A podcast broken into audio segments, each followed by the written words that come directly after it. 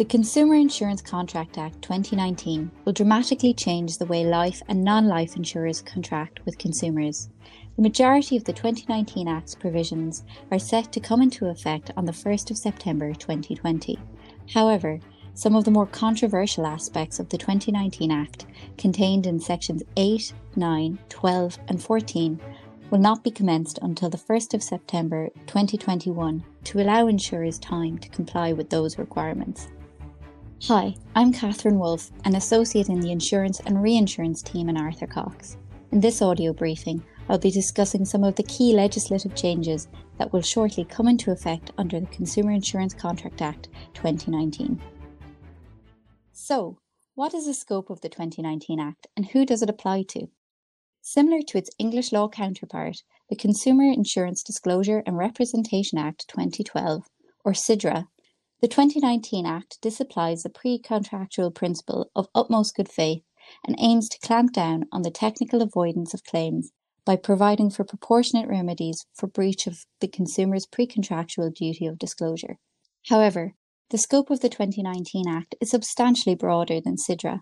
For example, CIDRA applies to insurance contracts entered into with individual consumers, whereas the definition of consumer under the 2019 Act also includes unincorporated bodies, such as clubs and charities, and incorporated bodies with an annual turnover of less than 3 million euro. What legislative changes are taking effect on the 1st of September 2020? Similar to CIDRA, the 2019 Act will invalidate basis of contract clauses that have the effect of converting pre-contractual representations into contractual warranties.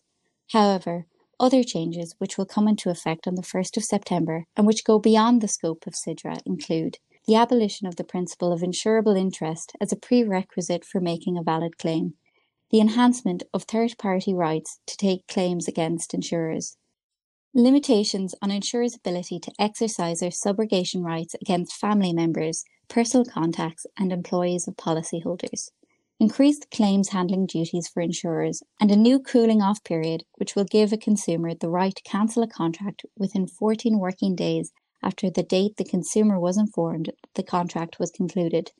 The cooling off period does not apply to contracts that are covered by the cancellation rights set out in the European Community's Distance Marketing of Consumer Financial Services Regulations 2004 but will apply to corporate bodies that fall within the definition of consumer under the 2019 Act. What provisions of the Act will not be commenced until the 1st of September 2021? Commencement of some of the more burdensome provisions of the 2019 Act have been deferred until the 1st of September 2021 to allow insurers and product manufacturers sufficient time to update their systems and processes to comply with these new requirements. These provisions are Section 8, which abolishes the principle of utmost good faith and replaces it with a statutory duty on consumers to answer questions honestly and with reasonable care. While the 2019 Act is similar to CIDRA in that it removes the duty on consumers to disclose any facts that a prudent underwriter would consider material, there are some key differences in the standards of pre contractual disclosure required from consumers under CIDRA and the 2019 Act.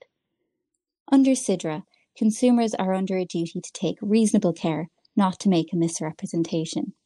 In this regard, the clarity of the insurer's question is merely one criteria considered when assessing whether a consumer has taken reasonable care not to make a misrepresentation.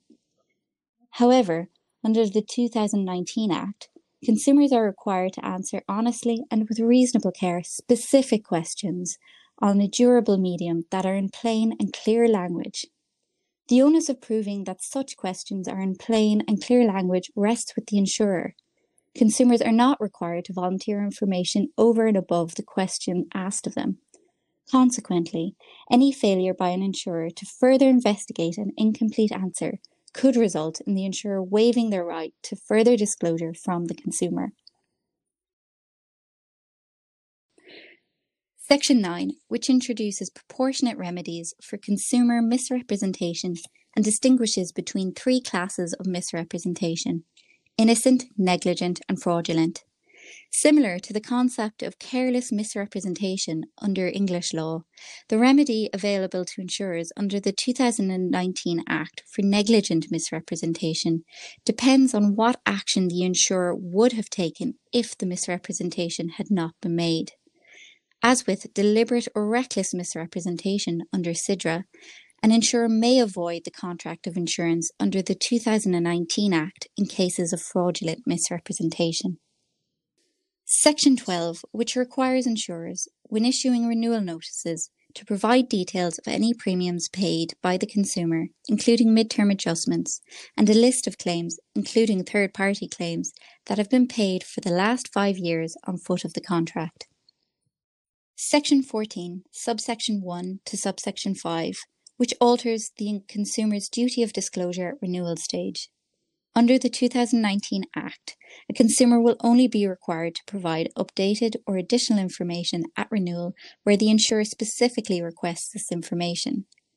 A further difference between CIDRA and the 2019 Act is that at renewal, under CIDRA, any failure by a consumer to comply with the insurer's request to confirm or amend particulars previously given is capable of being a misrepresentation. However, under the 2019 Act, at renewal, the consumer is merely required to answer honestly and with reasonable care specific questions that have been posed to the consumer by the insurer, such that the onus lies with the insurer to investigate any incomplete answers given by the consumer. Although the 2019 Act and CIDRA are broadly aligned in their policy objectives, insurers with operations in the UK and Ireland should be aware of the differences between the two pieces of legislation when updating their processes and systems to comply with the requirements of the new 2019 Act. I hope you found this audio briefing helpful. For more information on the 2019 Act, please feel free to contact a member of the Arthur Cox Insurance and Reinsurance team or your usual Arthur Cox contact.